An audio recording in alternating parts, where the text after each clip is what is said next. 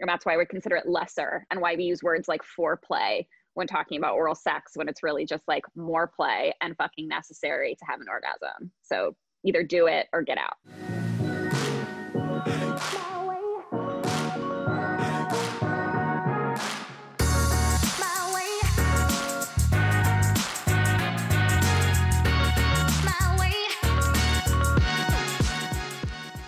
Hey, ladies.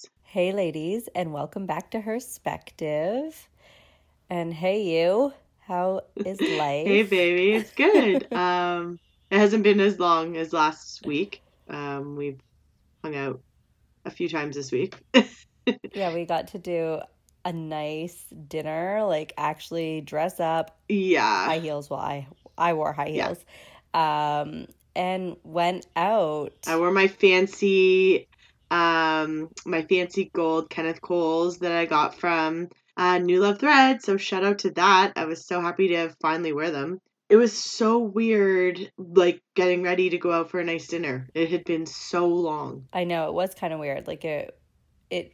I mean, it wasn't weird to go out for dinner, but it was just like yeah, like actually putting makeup on and doing my hair and like selecting an outfit. I was literally like thinking about the outfit for like three days before because I was like, oh my god, Were like you? I haven't dressed up in so long. Like this is so exciting. Like I don't, I need to wear like a perfect outfit, even though it was just like a ladies' night. But it was just so exciting for me because you know how I love fashion.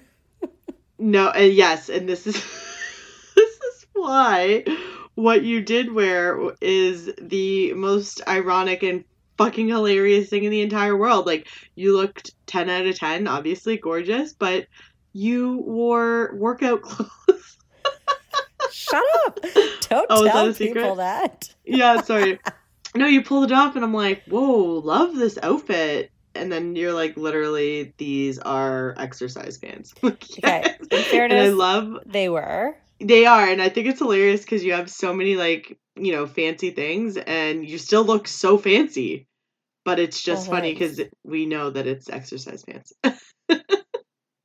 well, I mean, yes, they they were, but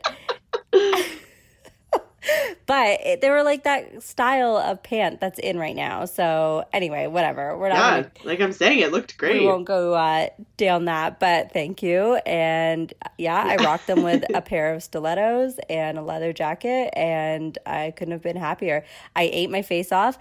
And I was still comfy and still look yes. good. I mean, that is like the trifecta that you go for, right? When you go out, yeah. like, yeah, it's one thing to like look amazing, but then you're usually in something tight, which therefore eating a ton is difficult because like either you can't undo a button or you like end mm-hmm. up looking like you are going to have a food baby.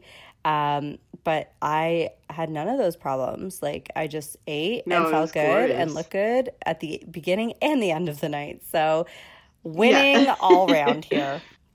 Yeah, it was so fun. I'm so glad we did that. We have to do that soon, but probably not anytime soon since we're going into well, we're two, officially in wave two. Yes, uh, as we record yeah, this, it was announced sucks. today that it's we're in wave two by the uh, Ontario yeah. government has stated that.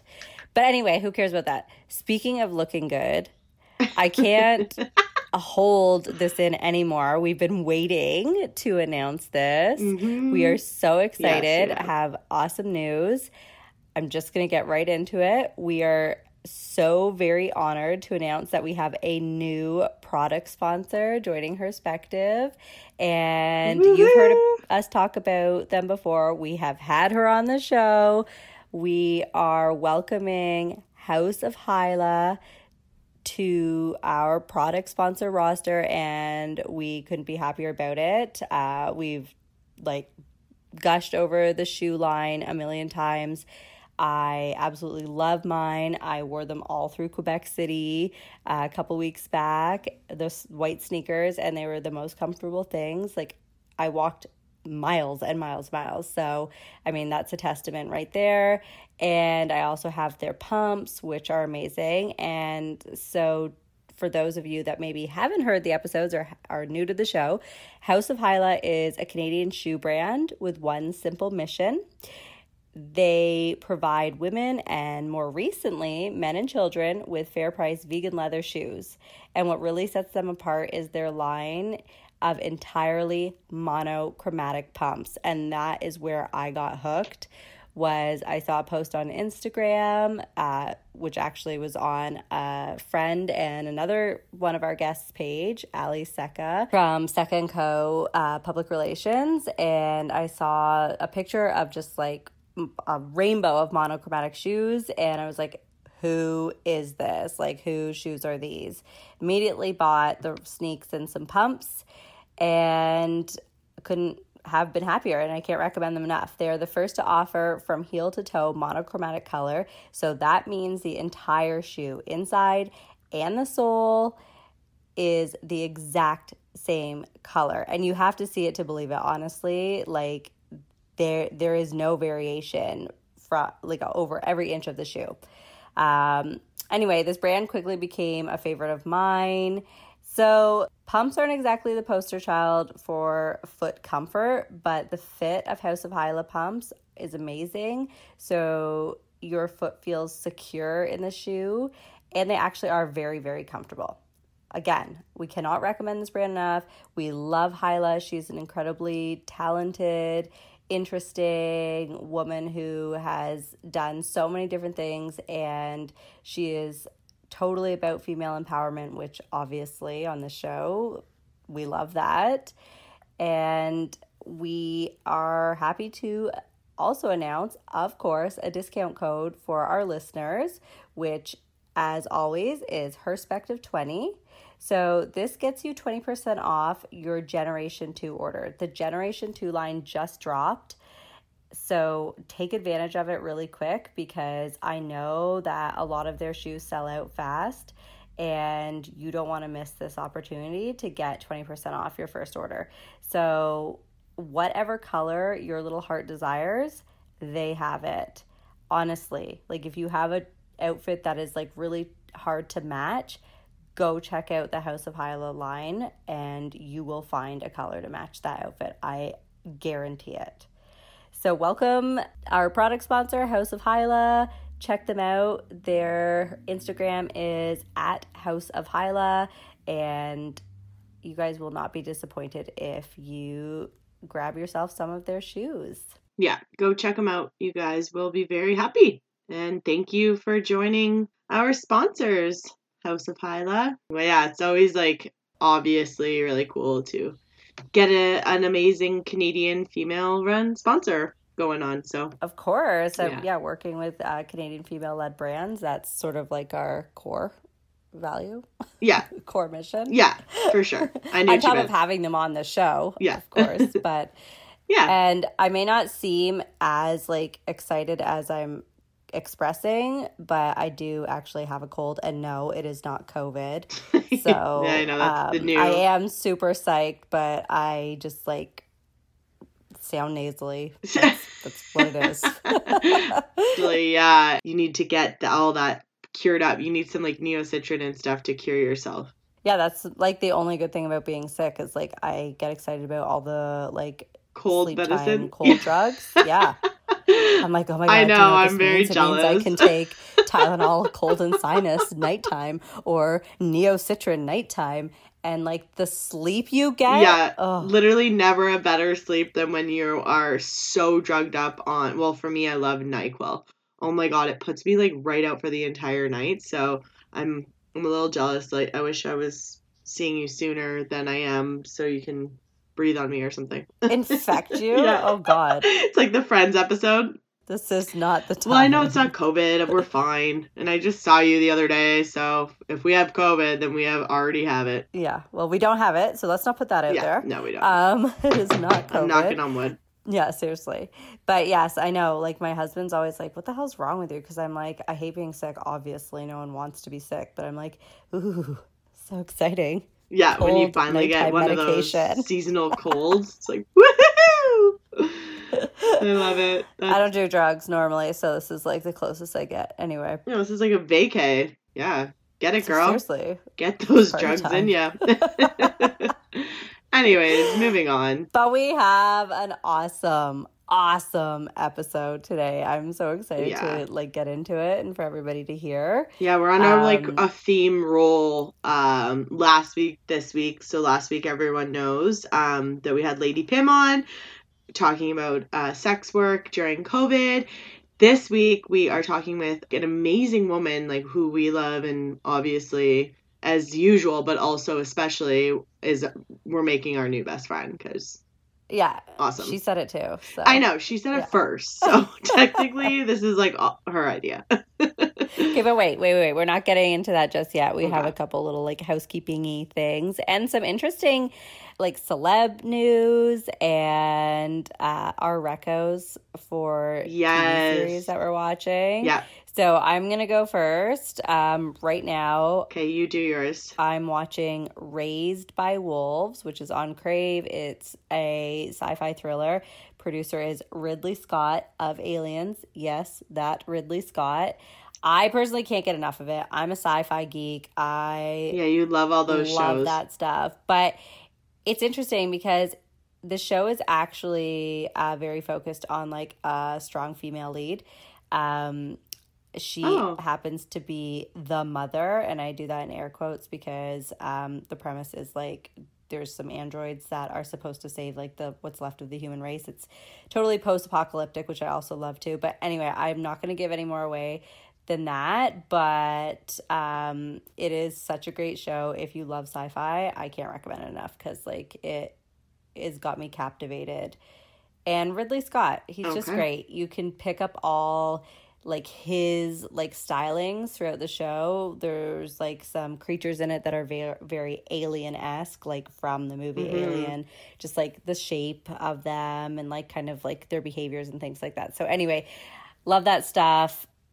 Totally check it out. It's the in the first season, and that's on Crave, right? Yeah, it's on Crave. I think you can get it on a couple other like uh channels or networks or whatever, but I'm watching it through Crave. So anyway, cool, amazing. Yeah, check it out. Yeah, I sh- maybe I will check that out. Like obviously, I'm not a huge fan. Obviously, all I am a huge fan of is like murder shows. Um, and Hallmark. Oh God, and like like yeah, literally like the deadly murder shows or like the lamest romance shows. oh, it's embarrassing. Um, but right now I'm watching you know, I'm like a l- really late to the bandwagon, but um, I we just started watching Schitt's Creek. Best. It's so funny. Oh yeah, that is a great, great yeah series. I haven't watched all of it, but I've like caught a couple episodes here and there, and I'm like, oh my god, I have to watch yeah. this. Like, it is hilarious. I mean, they just sweep the. Emmys, I love Catherine so, O'Hara. Yeah, she's yeah, she's fantastic. The whole cast is fantastic. Um, but I I especially love Catherine yeah, she's O'Hara. good in I've this. Loved her since Home Alone. Yeah, oh yeah. She's just like she does it so well. Yeah, she's hilarious. Like, it's so natural. Yeah, she, and and you know I'm really into um. And I didn't know how I would, but how I would feel about him. But Dan Levy, I'm super into him. Anyways, we're only like like two episodes in, so so far so good. But the other show we just started watching was Fargo, which again is late to the um not game. Yeah, I was gonna say bandwagon. That's not right. Late to the game. Um, of course, I know. Right. I don't know any sayings, and that's this. I didn't know that I didn't know any sayings till we started doing the podcast. So it's crazy the things that you learn about yourself. But anyways, um, yeah, late to the game with that. But Fargo is so good, and I didn't even really care for the movie, but the show is, is funny. It, it's again a murder show, but it has like a humor to it, which yeah, it's I, a dark uh, humor. Yeah, and I like it. It's so it's I get my murder it's fix, but also laugh. witty and intellectual, yeah. in my opinion. Yeah. Like they're they do it really like. I didn't know you watched smartly. that one too. I've seen a couple episodes of Fargo, and I've seen the movie. Yeah. Um, yeah. I didn't mind the it's movie, very similar but to the movie, but yeah, yeah like it's yeah. the same kind of like tone for sure. So yeah. yeah there you have it, guys. Those are Good our recos. Um, we haven't given any in a while, but I guess now that the cold weather is coming and yeah, we'll be hibernating. COVID part two is coming um, we're all gonna be back inside. I know. I'm not really like looking forward to that. I, I it's hard because I've been a lot of I know obviously, um, I've been in Niagara and St. Catharines and there's like no cases here, so it feels weird when I go home to Toronto and there's yeah, it's a whole nother thing. There's a on. lot. Yeah, I'm on the outskirts of the city too, and in my little area there isn't a ton yet. Knock on wood, it'll remain that way. Knock on wood. Um, it's serious, people. Like, just wear your masks, keep yeah. clean. that goes in general, though. Yeah, I mean, yeah. we we recommend cleanliness. I mean, I don't want to be one of those people that's like, oh, it's obviously the kids partying. But I mean, the reports are showing that it is people under 40 that are contracting it and spreading it. I guess like everybody having COVID fatigue, which I don't blame them. I certainly did too. But like they're out there but it seems like maybe they're not making like the best decisions. So I don't know if this is like sharing drinks, sharing smokes, sharing whatever. Like obviously being too close because yeah, the proximity I'm sure is is the big thing there. And like they just yeah. had all those cases, well, the potential for all those cases at um the bar downtown, and ugh, it just sucks because a couple bars, yeah, yeah. And here we are now going back into it. But I mean, for a while, I don't for a while we were feeling really safe because everything was really going down and things were reopening. So I kind of get where that came from with people kind of resuming. But we it, this is a reminder you can't. We can't. We're not living that life yet. So Yeah, certainly not. And so I mean, everybody's saying it. Just like just don't. Yeah. Please, so we don't have to like be prisoners in our own homes like, again. And- we don't want this next summer. Let's make sure we don't have another summer in COVID.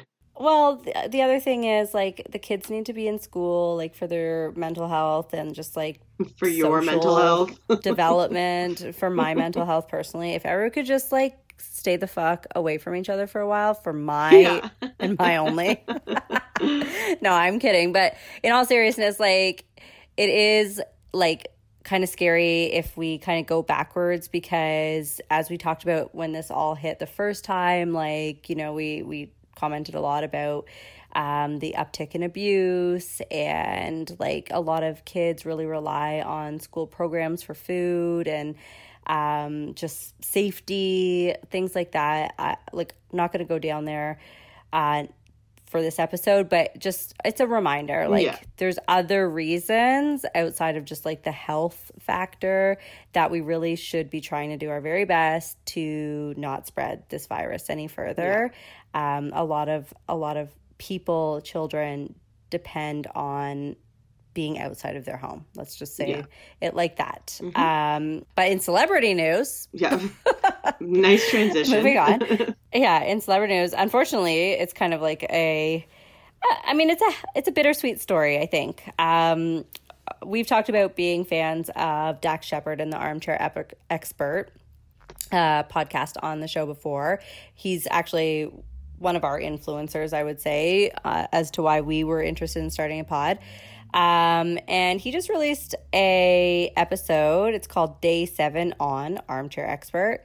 Uh, it was recorded on September 21st, but he released it on the 25th. And he actually uh, reveals that he had a major drug relapse. Um, I mean, I guess I shouldn't say major, but he definitely relapsed. I'd say it was major because of like how things that happened happened. You know how he's celebrating yeah. his sobriety when he's high like that's pretty fucking bad no offense. Yeah i mean he gets into it about yes like he had been sober for over 15 years. Actually he had just marked his 16th year of sobriety and during that time he was high on pills well he was having a party to celebrate it. Yeah right? and and i think that was probably like one of and I mean, based on what he said uh, during the episode, like that combined with just like the loneliness that you start to feel because you're living this lie, like all the people that you care about and love, and vice versa, like you're just living this lie, and um, it isolates you like majorly, and yeah. so. Um, well, it can't he, feel good. Exactly, and and I mean, he's been very open uh, about his addiction issues uh, obviously detailing it more and more because of his podcast. Um, but yeah, it was just uh, surprising, um, disappointing, but glad to hear that he see is seeking help and hopefully getting better. And I mean, I really shouldn't say disappointing. I don't know Dax Shepard, and I guess like as an addict, for I'm not an addict, so I can't relate, but Uh, we've all had addicts in our lives, and uh, it's like serious. Like it's no joke. And it's disappointing because it's sad. You want to see people do well. You want to see yeah. people doing the best that they can do, and not that he's not, but it's sad when something is no longer true, aka in this case, is sobriety. You know? Yeah, exactly. It was, it's sad for him. And then, of course, yeah. what that means is when you relapse, is that you're on drugs again. So that's double sad. But first step in obviously like dealing with that, overcoming that is, you know, being honest about it. So he did kind of um, own up to his shit with his wife and his business, well, his podcast partner, Monica. So and best friend, yeah. Yeah, that's obviously like a good sign that he did that. I mean, I personally don't know why. Did he air that? Or did he just say that he did that meeting with them? Like, did he film, like, record that meeting with them? Uh, no. Okay, I was going to say that. It. So this yeah. has all now happened in the past, and he basically just detailed the start and to where he is right now. So where he is okay. right now is like just back getting, on track trying to get back on track and being honest and open about it um, and Good. i think that's all you can do uh, yeah. so obviously we really are sending him good vibes because we hope yeah. he is successful in regaining his um, sobriety yeah, for sure, and that's why they say it's like a lifelong journey. Like you're once you're an addict, well, once you're an, an addict, addict you're always an addict. Yeah, yeah, exactly. Because you have to deal with this forever, and unfortunately, um, I mean, that sucks. I wish, like, how much better would the world be if we could just like end the addiction at once, you know? But it's just not how it is. Yeah. So, uh, in other celebrity news, Chrissy Teigen is having a bit of a hard time with her pregnancy, unfortunately. So, totally sending her good vibes. Uh, not what I wanted to comment on, but I was gonna say we're not. She, we're just on a good vibe train. So like anyone who needs it, we're sending you good vibes. Totally. say names. But watching her stories today is what I wanted to comment on because she was filming John, her husband, John Legend. If like you, have been living under a rock and you don't know who he is. Also, we sort of met him, and by met him, I mean we like stalked him from the bushes. Okay, we saw him in person, Hotel. and he was very close to us. So basically, he's our friend. Yeah. Yeah, indirectly, we know him. But so he was at the hospital where Chrissy obviously has to stay because of the uh, pregnancy issues that she's having. Um, she's on bed rest. And she's on naked rest. Like, I fucking love her. And yeah, she's, she's never wearing she's clothes. And I love when people are so fucking lame. And they're like, can you not get dressed? She's like, oh my god, unfollow me. Like, fuck off. This girl is just trying to be naked. Leave her alone. Yeah, she's hilarious. And she's very, like, real, in my opinion. Although I didn't love that she was, like, shouting out Skims because she's never wearing them. And anyway, it just seemed like not her style or like on brand uh, for her. So that was a little bit weird. But that's not what I want to talk about. What I wanted to talk about was that John Legend is making himself a sandwich while hanging out with her in the hospital room.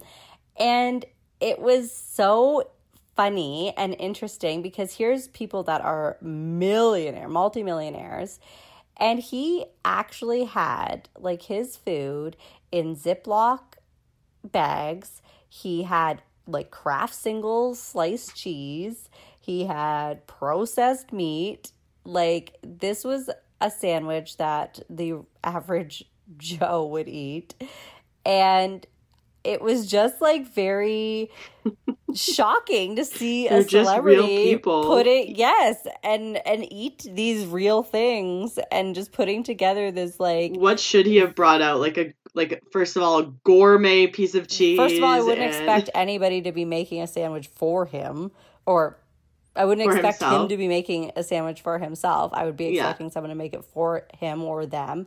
Yeah, I'm surprised he didn't get their chefs to just pack one up quickly. Exactly. and I was not expecting Kraft Singles cheese slices at all. Was it really a Kraft Single? I mean, fuck, I love those too, but I don't like them on any real food because they're plastic. But if I see a Kraft Single in someone's fridge, I'm going to eat it right then and there. It's so weird. Oh no, I hate them. They're disgusting.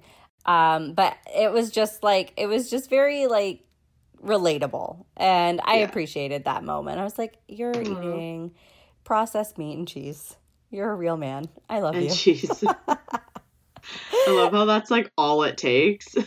if well, I see know, a celeb with a Kraft hold single, them to a higher standard and have like these like expectations or assumptions about them that they don't live and they don't they don't live the way we live. Eh, but like i just never would think they eat that sort of thing. I just assume that they yeah like have like the finest meats and cheese from like the sacred parts of italy or something brought to them by a personal chef and chefed up and i'm surprised she's even in a friggin hospital. I would expect her to have her own like hospital room built inside her house. You know why he had a Kraft single? Because he hasn't made a sandwich since he was a kid, since he was not rich, and that's when he used to eat Kraft singles, so that's all he knew what to do right now. I'm sure he normally has someone making a sandwich for him. And normally Chrissy's there and she loves to cook. So this is a prime example of why he's using a Kraft single, in my knowledgeable opinion. I should have thrown in knowledgeable.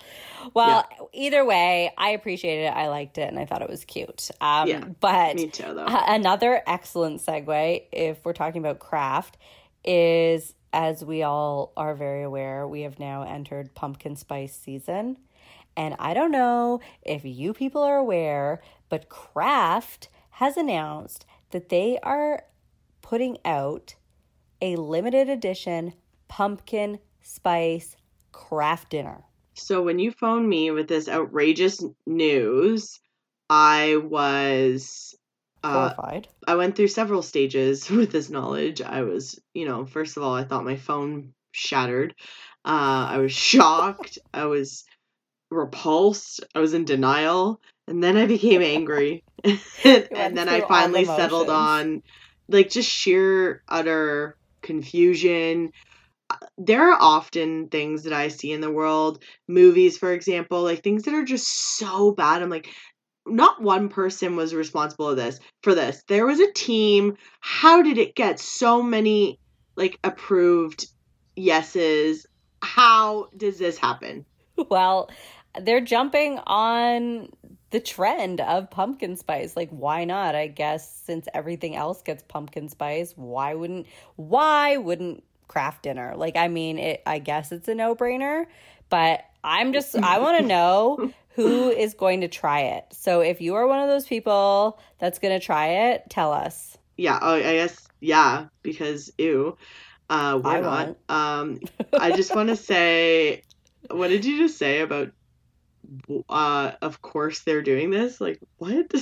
well, no I way. guess I was being sarcastic, but kind of not. like what's left in the world to turn pumpkin spice? Like the, the next obvious selection would be Kraft dinner, don't you think? Like I don't know. Like everything is pumpkin spice. I got a pumpkin spice foot like self um pedicure kit in my FabFitFun box. Okay, but fall. that is so, not I mean, even as weird as mac and cheese. Well, I know, but anyway. Anyways, the point is, who's trying it?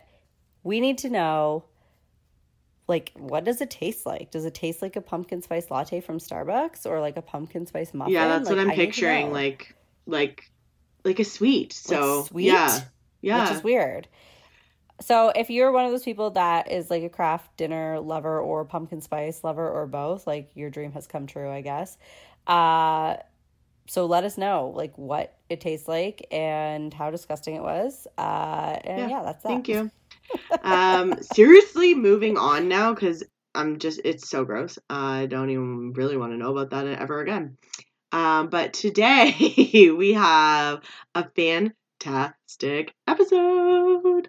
Our like yes, this is a fun one. Yeah, our our new bestie, as we mentioned before, um, is joining us from Crete. She's in Greece. So, also, just a side note, um, don't mind some of the quality there are, you know, a few glitches, but I mean, she's calling in from the beach, so that is inevitable. Fair. Uh, yeah. yeah. and uh, we were just super happy to even get a chance to chat with her because she is so knowledgeable on this topic. She was has so much passion, so much information that she left us with, and it was just a f- awesome call. Yeah, so we are talking with Gigi Engle. If you don't know who she is, get to know her. Mm-hmm. But she is a certified sexologist, an award winning feminist author, and a certified sex educator. She is a huge pleasure ambassador for women. Yeah. People in general, but especially women. And this episode, we definitely focus on like female masturbation, female pleasure, and kind of like why is it still taboo? Why are women still afraid of their own body? And why is the clit still hidden for so many? Yeah, That's what we should title and... this episode. Find the fucking Find clit. The clit. yeah. but no, she is so fantastic, and you're right. Like she's so passionate, and like you can you'll get that yeah. through the episode. But we had the best time talking with her, and so amazing that she called in from. I know, it made it even better. Greece. I didn't even know where that was. I know it's hilarious. but she's she's just like fun, funny knows everything about everything to do with female pleasure, masturbation. Um, huge ambassador also for uh, like teaching about your body, about pleasure, sex, sex education, starting at home with your kids. Uh, so, another thing that we've talked about lots on the mm-hmm. show like these are conversations that need to happen at the beginning. This is not something that you have with your child or teenager or never like, you need to be having these conversations early on so they know what their body does, how it works, what it feels like, and that it's all normal and okay. Um, yes. So I think let's get yeah. into it. So without further ado, welcome to the show, Gigi. Thank you so much for being here. We are very excited to t- chat with you. Yes, all the way from Crete. You are on vacation. Yes, very true. Very excited to be here coming at you guys live from Greece. That's so amazing. The funniest part ever is my boyfriend and Lauren both had never heard of Crete before. So please tell them a little bit about that. uh, I mean, it's just one of the Greek islands. Like uh, my husband had been here before on a family vacation and was like, I just like wanted to go somewhere, and he was like, I know that this one place in Crete is really nice. So do you want to just go there? And I was like, mm-hmm, Yeah, sounds yeah. good.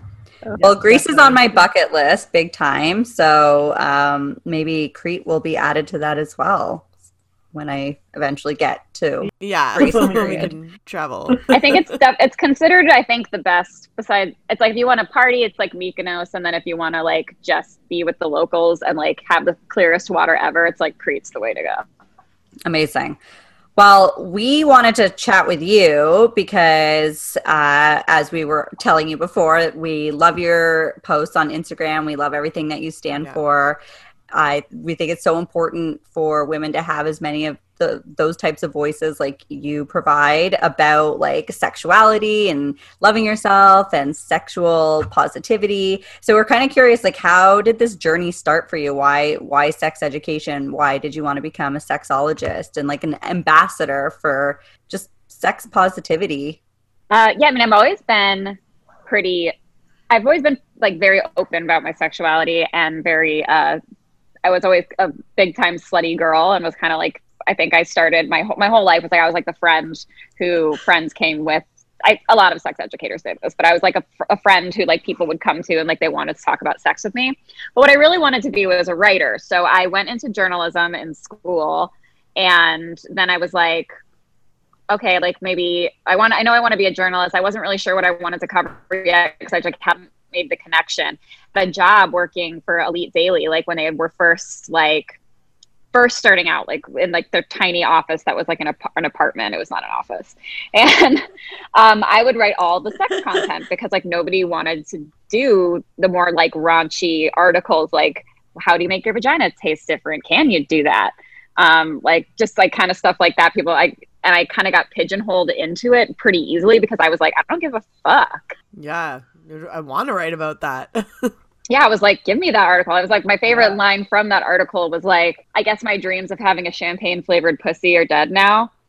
and like because like that's how few of a fucks i gave just like about i like i was just like i've always been like really loud and like out there with my writing so like then i wrote i went freelance and i was writing for teen vogue and i with, with the same like more ed- i was more educational writing more educationally less like obviously not saying like champagne flavored pussy on teen vogue that probably wouldn't fly yeah. but they were i don't know though they're pretty edgy but i was like maybe now my editor was like why don't you write a uh, an anal sex explainer?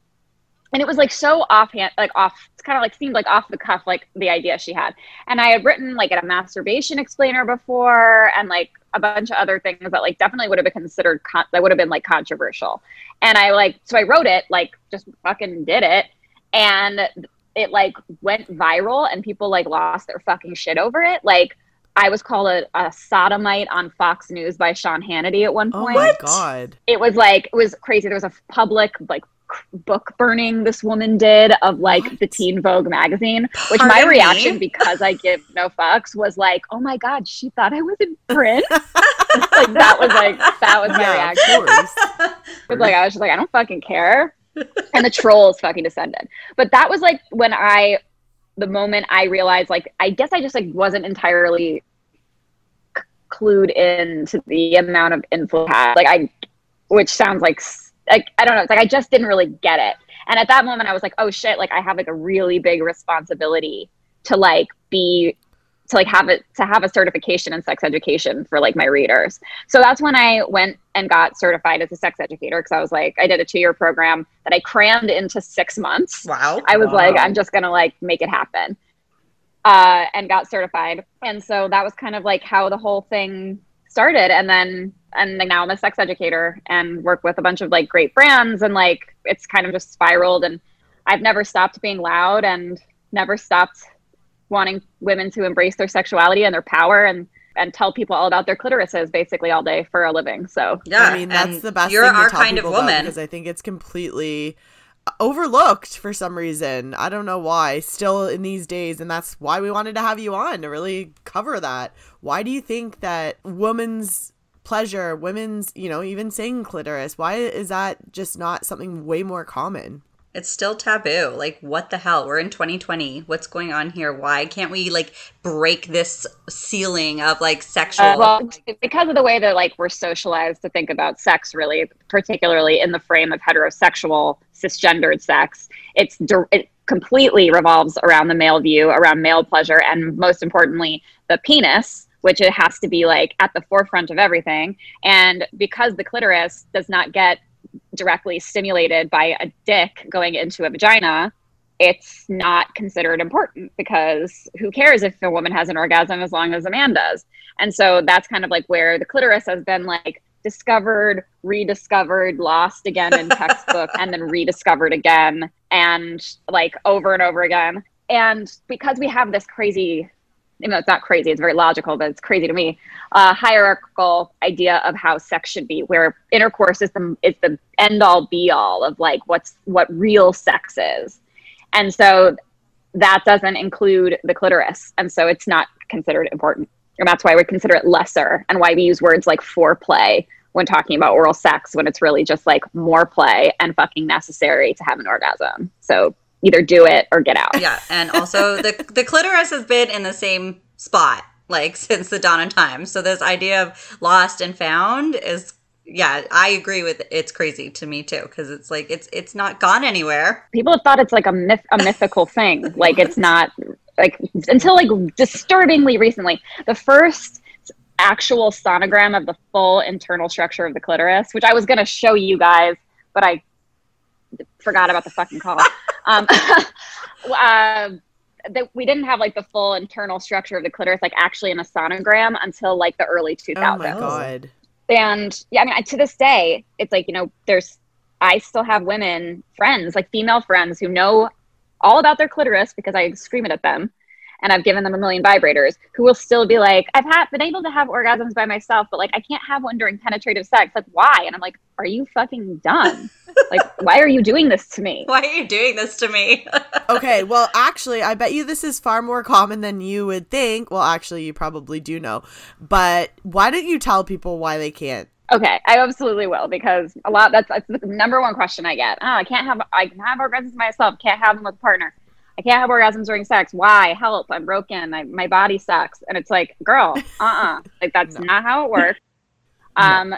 the clitoris is um, you can indirectly stimulate the clitoris, like you know, vis-a-vis the G spot, which is actually the back of the clitoris, like internally, but it's actually located like more like hooked up behind the pubic bone. If you insert the your fingers into the vagina and hook up towards your pubic bone, that's the back end of the clitoris. But like when you're having like like penetrative sex, a lot of the time that area is not really getting stimulated because you're not pushing up there. You're going like that yeah. instead of well, we, not, we can see you. I'm trying to put this in words because I'm doing hand motions for you, but it's it's like you're going in and out instead of hooking up, which is why G spot wands are shaped like right. curved as opposed to like a penis that is right. shaped like straight. Um, but the clip, uh, but the vagina has essentially no t- touch sensitive nerve endings at all. It's designed that way because you have to be able to push a baby out of it. If you were, if you had touch sensitive nerves endings inside the vagina, giving birth would be like would be so painful. Right. Humans wouldn't Even do it. more painful so than a, it already is. You're designed that way so, so, that it's like you don't die yeah. giving well. birth. Um, touch sensitive and pressure sensitive are two big differences that people should know about, which is like touch sensitive is like where like where if you touch your skin, like run your hand against your skin, like that feeling on your skin, that's touch sensitive. Pressure sensitive is when you have where you like push into something on your neck, for instance, and you have like a knot and it feels like really good in there. That's like pressure sensitive. So it's like deeper pressure as opposed to like light surface sensitive.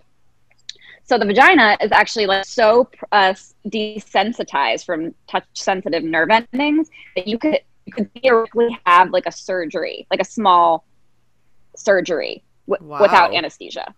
I did oh. not know that. I was today years old when I learned that. I wouldn't.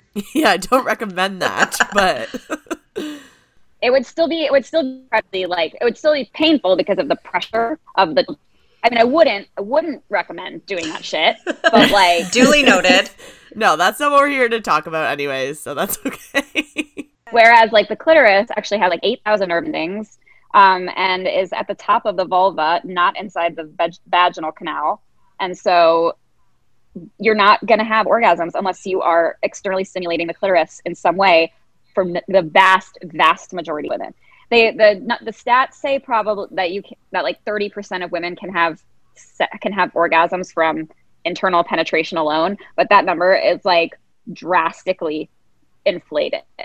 Like they're not taking into account um, people who are externally stimulating while having penetrative sex. Um, so it's really more like we're talking like five, 10% max of, of like female bodied people who own a vagina can have orgasms that way. It's just like not the way it works.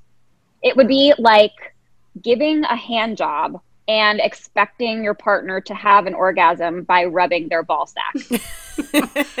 Great analogy. Makes perfect sense. Yeah, like, I love that like, analogy. Like ludicrous. Yes, it is. But it's funny because your example just there, we all understood what it meant, but we had to have a full in-depth explanation about our own vaginas to understand what that means. That is what is ludicrous to me. Yeah, just the fact that we have to have this conversation is like why I do what I do. It's like every time someone wants to have this same conversation, which is like, you know, when I go on podcasts, I do article interviews, it's I have the same answers because like they're facts, but it's like I will never stop screaming this until everybody gets it. Until every single woman owns a goddamn vibrator, understands where her clitoris is, and is having orgasms to the high heavens by herself and with partners because she understands how her body works. Honestly, the people that don't own an or uh, a vibrator or the people that don't masturbate, I just can't even understand what are you doing with your day? Like when you What are I, you doing all day? Like, I don't I can't. I don't know. An orgasm a day keeps the doctor away. Agreed. I found out one of my friends did not have a vibrator. Instantly, I marched her right to the store and was like, "You need one!" I oh my god. I know which friend you're talking about. Disappointing.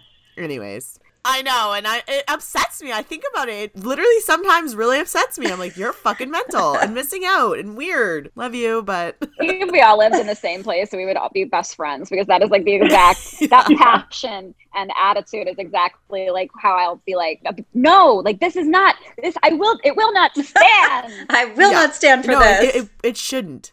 It's like the people that don't drink water. It's like, do you not want to live better? Why you need it? It's so you just weird. need it. Okay, simple as that.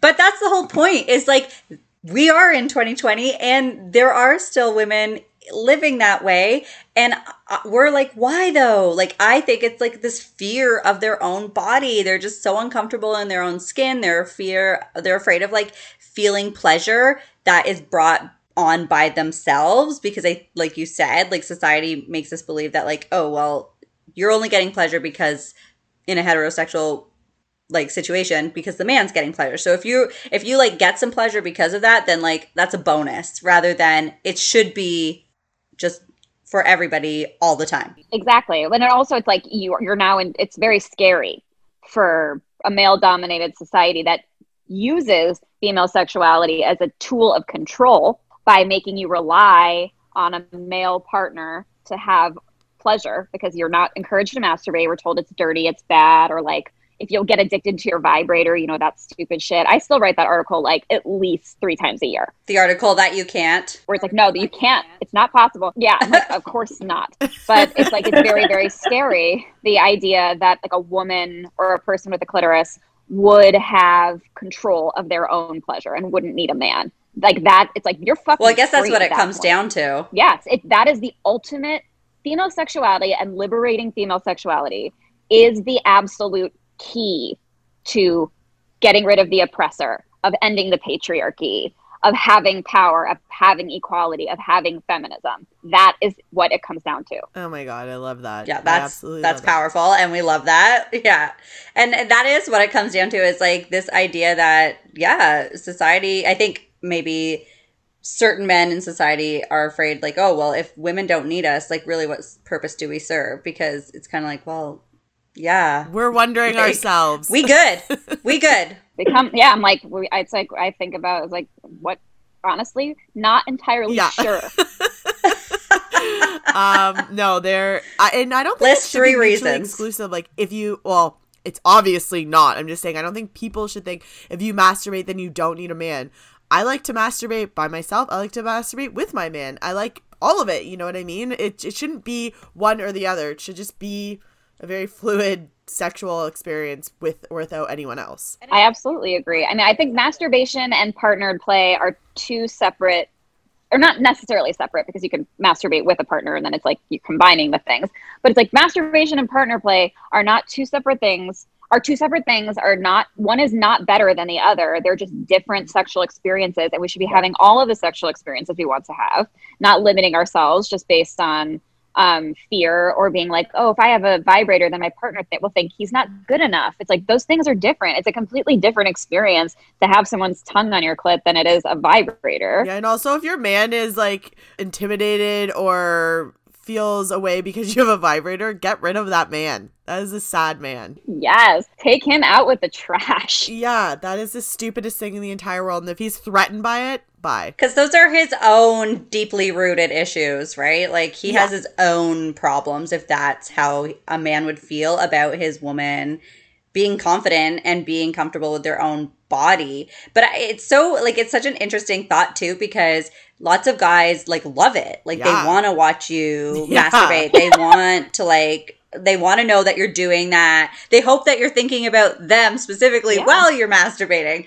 Um but but then at the same time they still don't want you to like not want them, right? So it's it's kind it's of almost just like exp- uh, like making putting i wish we could like have just better obviously better sex education in general because it's freaking dog shit Oh but oh it's God, like we talk about men, this all the time. it's like i don't understand where i understand but i also like can't also can't get my mind around like how hard it is for men to understand that they all masturbate all the time and still want to have sex with a vagina but why can't that be true of women. Like, what the fuck logic is that? That was actually going to be my next like question or comment. Is like they do exactly what we're talking about, but it's still so wrong in society or taboo for women. But it's the exact same thing. It's literally not different. We just happen to be male and female. But the only difference is, is guys will like leave work to do it. Guys will like, you know, they are do it so often that it's like completely acceptable at any point in time. I feel like at least we're not, we have a little bit more control. You know what I mean? And so it's even weirder that they would judge us in any sort of way. I think we would all be masturbating like crazy if if everybody if masturbation were just completely accepted, like female and male masturbation, there would be tons and tons of ladies going off to like masturbate. Yeah, forget the smoke break. I'm going for like a little rub break. I'm going to vibe. Bye. Time for a rub and tug. Be back yeah. in 20. 20, girl, let me give you my vibrator. it's the best fucking thing in the world. well, you know, you got to get to point A to point B. You got to factor in the commute, yeah. Jess. Fair enough. yeah, I was like, I was like, you got to like, you got to like get there. You got to get your lube you gotta yeah. like, pick which toy you're gonna use out of the nine thousand. No, I'm obsessed yeah. with the uh what is it? I have a We Vibe. No, I don't think it's the We Vibe. I think it's the one with the air. Anyways, I can orgasm in like one minute, so super oh. efficient for those work ones. The womanizer. Oh yeah, and it and if you put your finger in it, you can't even feel anything. But when you put it on yourself, it's like holy fuck. Very odd. And then it looks like one of those little um like a baby thermometer. It yeah. does. Doctor's office where they put it in their ear. Yeah. yeah. there's no phallic sense to it whatsoever. Yeah. yeah, you're like, oh, this is an interesting thing. And like the fr- first time I ever used a womanizer, I was like, I like put it on my clit and was kind of like, what's this strange feeling? Oh, like that's not something I've never felt before. And then it was, I'm orgasming. orgasm. I know. That's what I'm saying. I recommend fully to everyone. And I got truly um, ingenious. Yeah, no, it really is. And um, when I first got it, like I said, I put it on my finger. I'm like, okay, this is a piece of shit. Like I like to broken, grow. and I was very wrong. was vi- this is a vibrator. Yeah, this is trash. like, give me my womanizer. yeah, you'd probably give up many other things before you'd give up the womanizer. You're like, mm, food, not important. Oh yeah, like my firstborn child, Done. like anyone that I love. Yeah, bye no priorities folks. Seriously. But it does go back to like the education stuff too because when you're a young woman like a, a female that is not something that's like discussed in most households. And especially when you break it down further to like anything cultural or religious um and obviously i can't speak for every household but like even for us growing up like this was just not something that was discussed at all. And barely even discussed like in my mm, household personally for like i have a younger brother so it was just like masturbation was just never a topic like it wasn't that my parents were like oh my god dirty you don't do that but they just didn't have that conversation and so i think as a girl like i was like ooh, like what's wrong with me? Like, why do I like this? Why do I want to do this? Like, I don't even really understand it. And like, it's not even really discussed in schools still. So it's, how are we ever supposed to know until you get on friggin' Instagram? Like, yeah, how are we? There was a, a nationwide survey that was done like really recently, where it was like what what parents believe should be in like school curricula, and like the vast majority of parents want to talk, people to talk about like queer relationships and safer sex practices and STI not education. Nowhere in the survey itself is the word masturbation. It's not even asked. It's not even up for discussion. What? Like people, uh, like the idea that they would talk about masturbation in school, even though it's like the most normal part, a normal part of human sexuality. Like it's not even, it's not even on the table right now. And it's one of like the beginnings of sexual well, like expression. Skips over so much. Exactly. Like it skips a whole of chapter in your life. If you don't even understand what you're doing in your own body and like what those feelings are and why they're having them and like understanding them how the hell are you supposed to just be like oh well i'm also i'm queer or i'm i like this kind of like a kink. Would you even know what kink is? Like it's just like this huge like missing bit that we all should have like very in-depth conversations on from an early age so we can get to those next parts of like sexuality and understanding like how we feel about ourselves and each other and like who we love or choose to love and like just so on and so on. Absolutely. I mean, that's like that's my one of the things, biggest things like I, I advocate for is having discussions, age appropriate discussions about pleasure and sex education, starting around the age of like like four or five years old with kids, starting with stuff like consent, um, agency over your body, not like teaching kids like you know you don't you don't touch another you don't like touch another kid or another person without asking permission not in a sexual way per se but like you should ask permission. You should never force ask children to like hug mm-hmm. relatives they don't know um, and talk about masturbation and how it's like normal and like that like it's a normal part of human sexuality. It's nothing to be embarrassed of. Not using stupid fucking words like wee wee and hoo hoo for like penises and vaginas. Like call them by their proper names so that they're not automatically this like bad thing. This even if you call it something cute, uh, like like my kitty or like your whatever some weird shit like name, it automatically means it's something that you can't say. Yeah, totally. Yeah. And and it also is a disconnect between like yourself and what you whatever you own, like if it's a vagina or a penis. Like, like you wouldn't call your arm like your your your leg tree yeah. branch, your leg tree branch. It's like that's stupid and make. Although my son does call his knee his leg elbow, so it's just logical. I think that's just like you just have a you just have a smart kid. Do I? Aw. Yeah, but I mean, it's interesting because in my household, like, I have two children and they're both males, and um, we are we abide by that very much. Like we call them penises. They're very aware of like what body parts I have and why I'm different because I'm a female and they're male and you know, they're young, so they're curious about their bodies. And I'm like, that's no problem. You can like play with your penis and you can touch it, but that's something you do in your room and that's private. Like, that's not for anybody else. Like, you're not showing that. No one else touches it. Like, so we, it's, and my youngest is five now, and we've been having like that kind of um, communication around it since they were like three because I have said, like, I don't want them to be afraid. And for guys, I really don't think they are the way women are, but I just don't want to set that precedent. Like I want them to be very aware of themselves, their bodies, what what the feelings are, and like what he they do. He is very aware of his body, and he is not scared. yes, my my youngest is like borderline a nudist, which is fine. But that's yeah. the best. Yeah. Oh yeah. my god, the kid sounds awesome. Yeah. We do not we do not stifle his uh, freedom of expression. That's for sure. I mean, I'm pretty jealous about it. I wish that it would be acceptable. To, even talking to other friends and like with their children, they still don't like operate that way. And no judgment because like raise your kids how you want to raise your kids. But I just like think about it like in later in life, this could come back to bite in the ass. But I mean, like some judgment, though. like, it's, Y'all are it's total weird, judgment. But... You're right.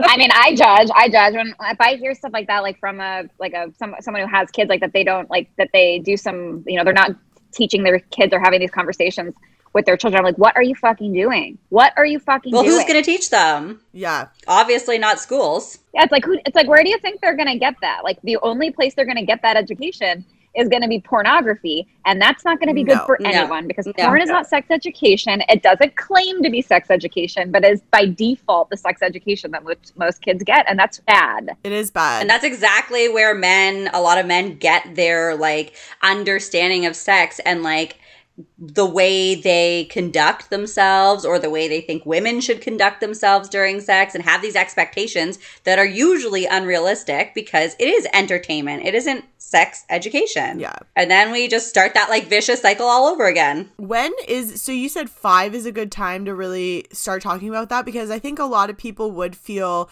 that it maybe before that or even around then it's it's uh inappropriate or it it opens if you start talking about sex to your kid they worry that oh my god what if they start wanting to do sexual things? So how do you what do you say to people who feel that way? They do. they're they're like i'm sorry they do. They're not going to want to there's weird idea that like education means that you're going to start to have like start to do sex sexual things with the other children especially um, or like behave promiscuously like at an earlier age. But it's like this the stats and the facts of that do not match up. Education understanding consent understanding bodily autonomy understanding body parts has statistically shown again and again study after study means that kids have sex and intercourse at later ages. It's just it's just a fact. Like having more knowledge making it less taboo makes it something that rebellious children who want to do what their parents say they shouldn't do don't want to do it if they know if they it's not some it's not some dangerous like secret. bad thing that's gonna like right. ruin that's like like a secret thing they can keep from you or that they want to keep from you because it's so taboo and so bad like like it's the same thing with like drinking it's like if you talk about alcohol and and like aren't don't make it this like scary bad thing talk about the risks talk about like how like what's proper and improper use of it um like kids are not going to be binge drinking. Because they like, I mean they probably will sometimes we all do yeah, but like they'll get yeah. there but maybe it's at a reasonable experiment. Yeah, yeah, but it's like it's like you don't have to if you make if you have these conversations it's like and that kid is going to get into a lot less trouble and be in a lot less like sketchy situations like uh, with the alcohol example because like they're not going to think they can't talk to you about it right. and that's that's like the crucial thing with sexuality. It's like when you make it something that is like bad or taboo or, or, or silly or embarrassing kids don't want to ask you questions. And then they end up being shitty the shitty partners, shitty people, and they don't know and they are confused. And then they have to like go see a therapist because they're like, fuck me, like I don't know anything. And do you think that is the biggest problem then? Like parents or society, like maybe it's more North American society or Western culture, is just too afraid that if they talk about it, it's going to equal they're going to go run out and have sex with the first person they see kind of situation is like is that what's holding us back from like having these very necessary and like realistic conversations that it's just like oh we don't want you to be armed with knowledge yeah it's this very um this very primitive kind of fear that it's going to turn that's going to make this like have it'll be like the downfall of society and we'll become like a hedonistic like Dion Dionysus level.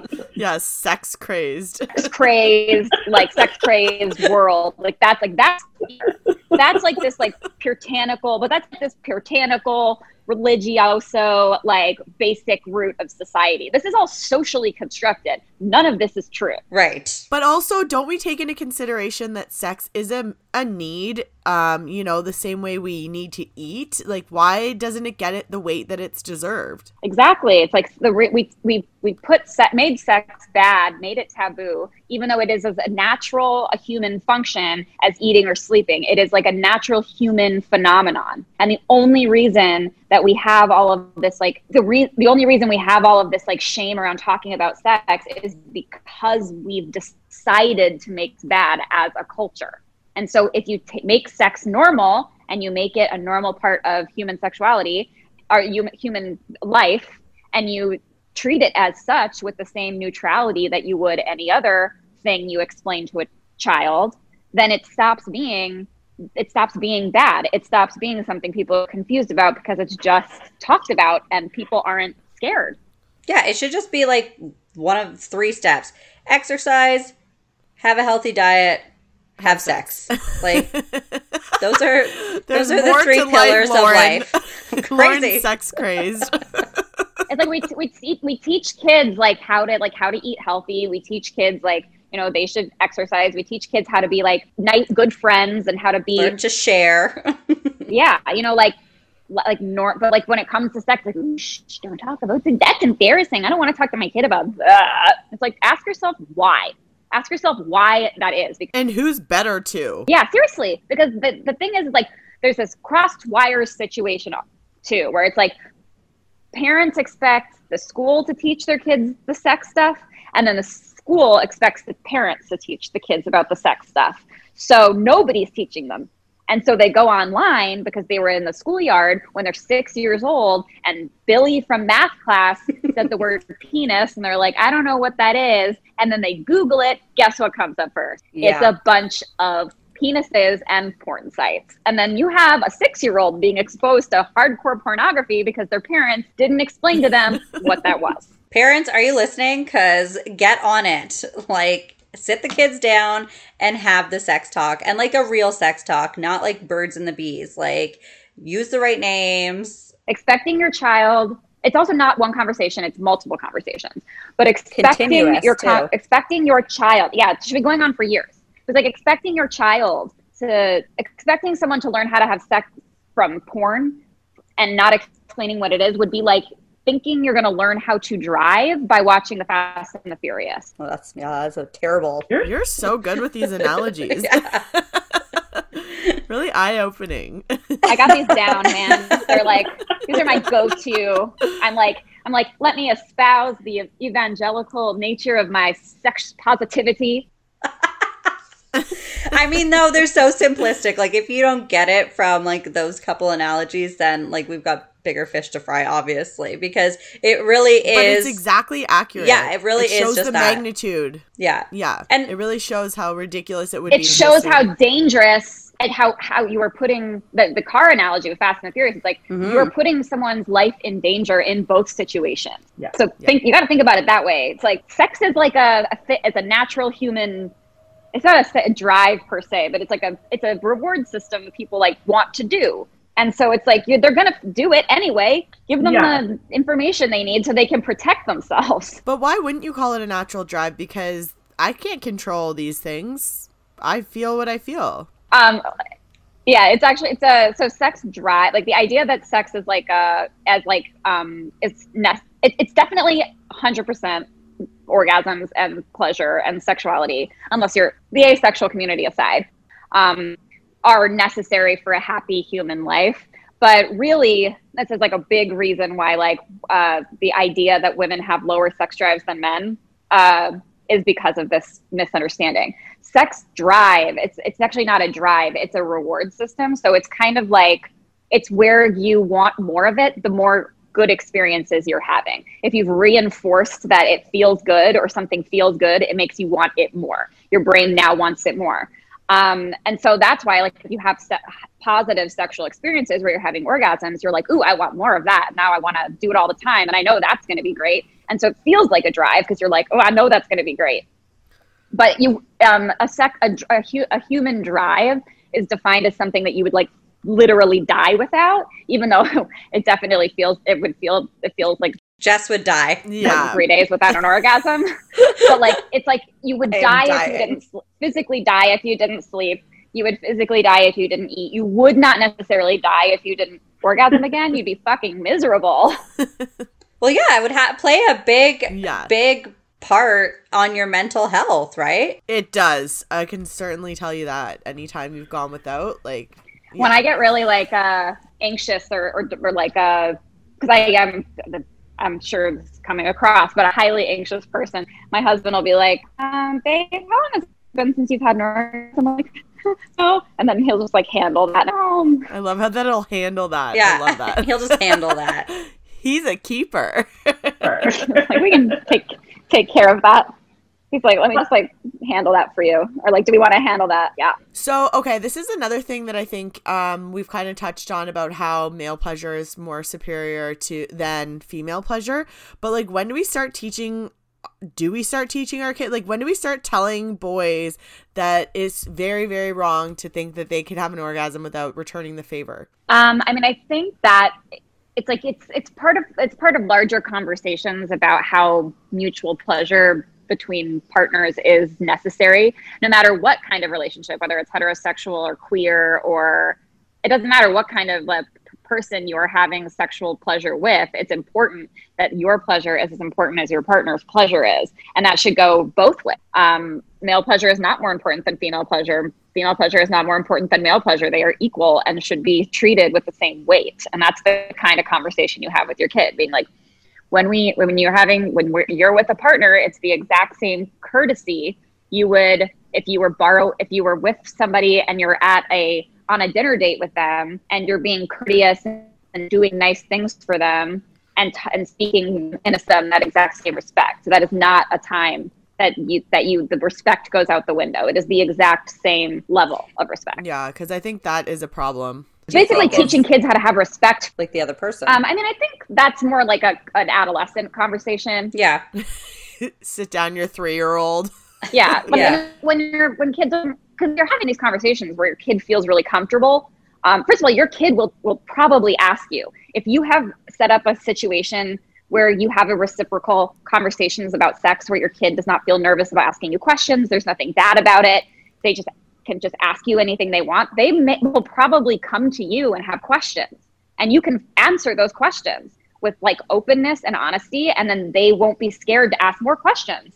That's part of it. It's like when you shut kids down, being like, that's bad or that's not a good thing, they will never ask you again because kids get flustered. Yeah, of course. That goes with adults too. Right. And and that is kind of like scary to talk to your parents about it too because you do you don't necessarily want them to know everything about you and or what you're up to or what you're thinking about but yes if the foundation is there that they feel comfortable coming and uh, starting the, the conversation like, that's a then, big thing.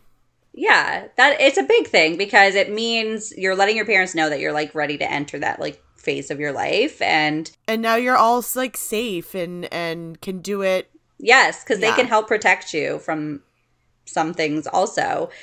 I think like you know you get to the you get if there if your child hasn't asked you questions about it and like you're looking like what age do i talk to like what age do i do this so it's like probably a time when you think they would be starting to have thoughts about sexual thoughts about other kids which is like think about when that's like too much for you. It's like think about when you were like 11 12 years old like you know you were thinking about that shit. So have a conversation with your kid about mutual respect and mutual situation you can preface it if you'd like to. Like i don't i'm not necessarily saying you're having like sexual experiences right now with other kids or anything like that. I just want you to understand how this all works. It's like it's like you have to have respect for other human beings in every situation and this will include sexuality it's really like teach your kid how to be respectful of other human beings. Yeah. Yeah, how to just be a decent person. But I just find that that is a huge issue with people that I've slept with and in situations that I've been in where the emphasis sometimes wasn't always on my orgasm, which I found really friggin' strange because the emphasis was clearly on his. So it's like why it's not like one person missed that memo. It's like a huge thing. So I'm glad we talked about it. Many people yeah, I think it's part of I think it's it's part of it's all tied into this, right? It's like we're yeah. not talking about sexuality. We're not we're it's like young women aren't learning about their clitorises, but that also means that young that boys and are also not learning about the clitoris. So like the people you go into your sexual encounters with other people and you're learn all of your all of your sex moves from pornography and like are like don't worst. know what you're doing and you think your partner is probably having amazing orgasms from your penis in them and and you're like this should be this should be working why why do you work? not love this i'm ramming you as Jack hard as i can You're not going to orgasm in 30 seconds? What's happening? Why are you not loving? I'm, I'm pounding you as hard as I possibly yeah. can right now. Why are you not screaming with pleasure? I don't understand. Girl, no, and that well, that goes back. that goes back to the unrealistic expectations that porn can place on society, and but I mean, I it's not bad. I don't think porn is bad. I think porn can be educational. I've learned things from porn. Porn is entertainment, yeah. though. Yeah, it's yes, like exactly. Yeah. Porn yeah. is it has like a you, place. You can learn that. You, it's like you can learn that you wanna that you want that driving is cool. It looks cool, and you're excited to learn how to drive from watching Fast and the Furious, but that's not going to teach you how to drive. Right. Porn isn't education. It's never claimed to be education. I mean, there is yeah. there are some sites now that are actually making some cool like explicit education videos, but that's like but like how to another conversation star? for another day. but it's like porn has never claimed to be like, oh, we, we are sex education. They're not like we're sex education. No, they're entertainment. Yeah. They're movies. They're meant to be stimulating and literal actors. And it's like, yes. why? It's like watching The Godfather yes. and suspecting that that's how you learn to be a parent. Yeah, no, it's certainly not meant to give all of the information that you get from or that you need about sex. Um, that's for sure. Everything has a place though, right? Like it, it serves its purpose and if you're someone who like enjoys pornography but i think at that age you like understand yeah that's right. We're looking at it as adults. what service what purpose it serves right? Like you're like okay this is like a tool in my sex tool box and i like to use this sometimes or i have to use it all the time or like whatever. Maybe use it alone maybe use it with a partner like who whatever it is. But it's not like it doesn't define what sex is Um, so I think that's an education there as well, is that people need to know that it is it has its place if you choose to have give it a place. You have to teach kids what porn is. You can't like vent in the room with pornography. You cannot pretend it's not there, and you cannot right. pretend they're not going to find it. And you like it's like if you want to really delude yourself into thinking that, you probably shouldn't fucking procreate.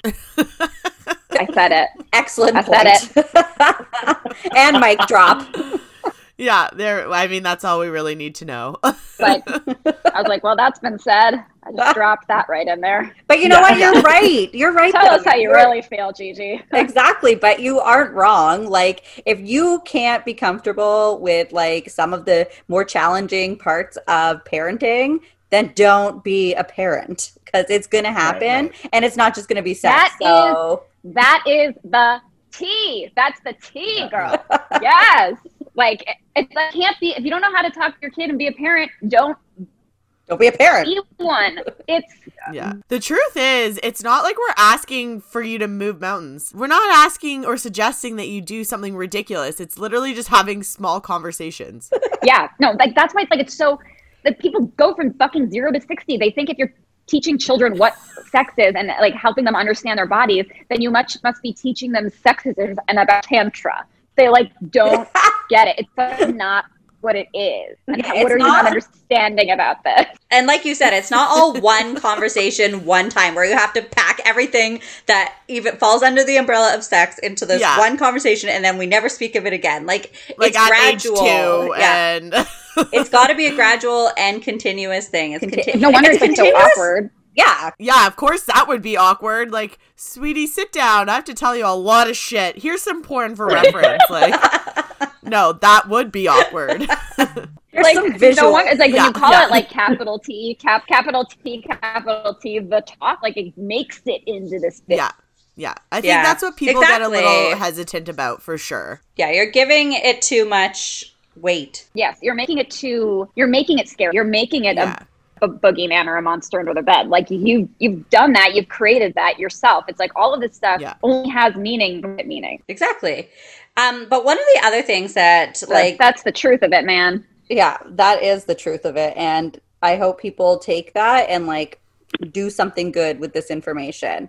Uh, but one of the other things that like Jess and I have talked about before and what we find is like crazy for women, especially still, is like for instance, like with our own bodies, like I'm more comfortable going and getting a Brazilian like sugar wax and spreading my butt cheeks open for like this stranger and doing it myself. Like i'm spreading my own cheeks than i am for like my partner of 11 years. Like to me i'm still like uncomfortable by that. But this stranger i'm like get right in that beehole. That's all good. Just get that hair out of there. Like but i my, if my husband was like spread your butt cheeks open for me so I can like I enjoy that. I'd be like, "Are you insane? What's wrong with you? I will never like you sicko."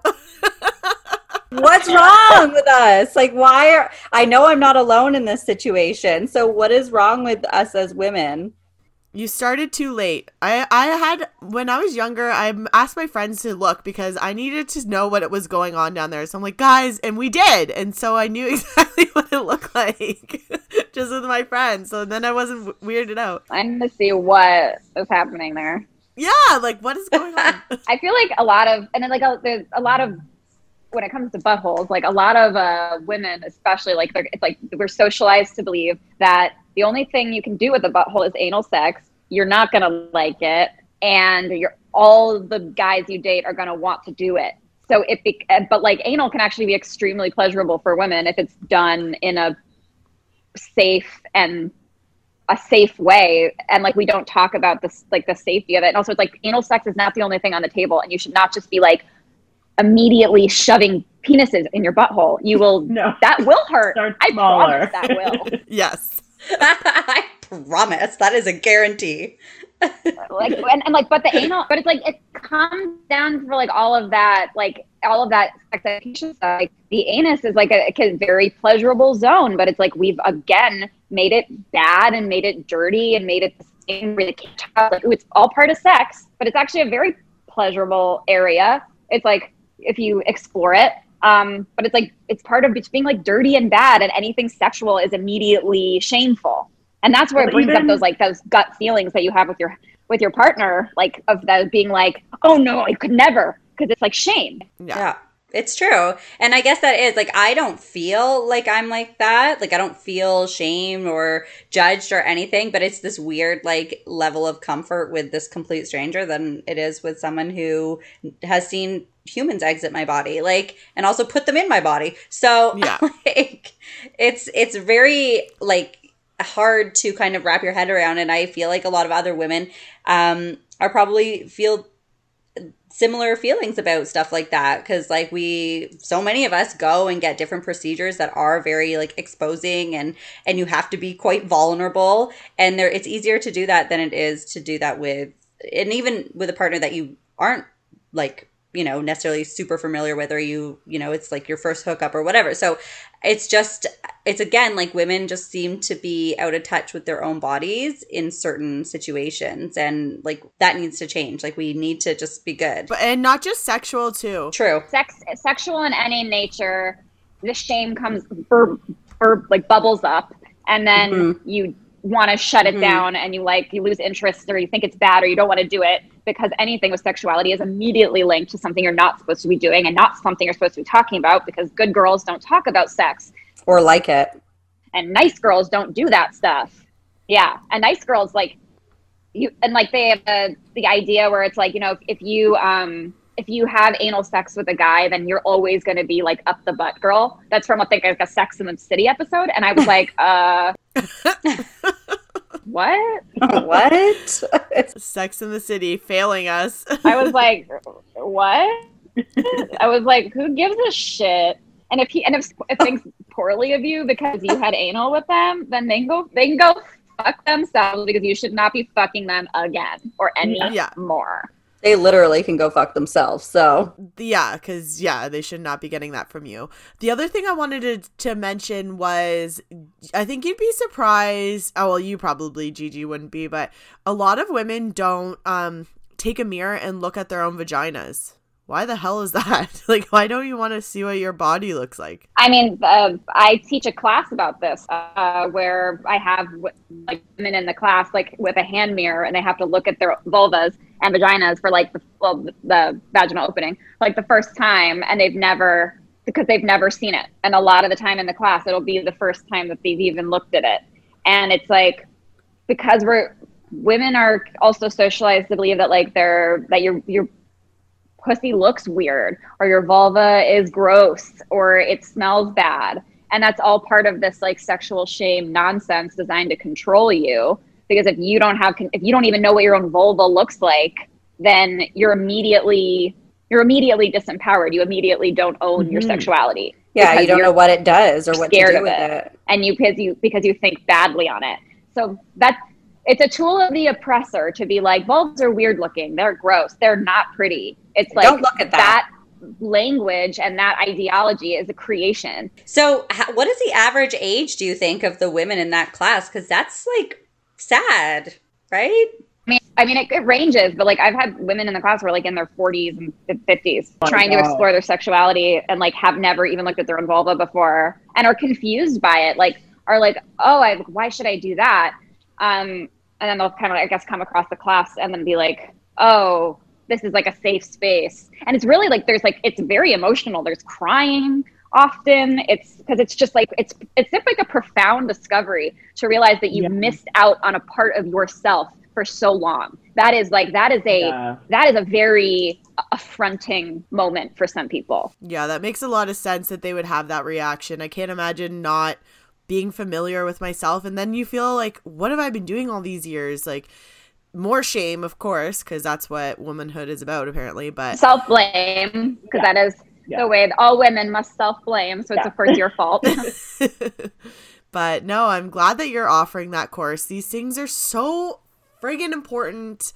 Um they should be this is what should be taught in school. This is what lauren and i say all the fucking time. Like we are just failing people not expressing this we're failing society. Like yeah. society is failing society by keeping this information like in the, you know, in the dark web zone type thing where yeah. it's like shh don't talk about that but that thank god for people like you Gigi because you know, even like you said, women in their 40s or and 50s are just learning about their own bodies. And like, even in my 20s and 30s, like I've still learned stuff. And I mean, I think there's always things that you can learn.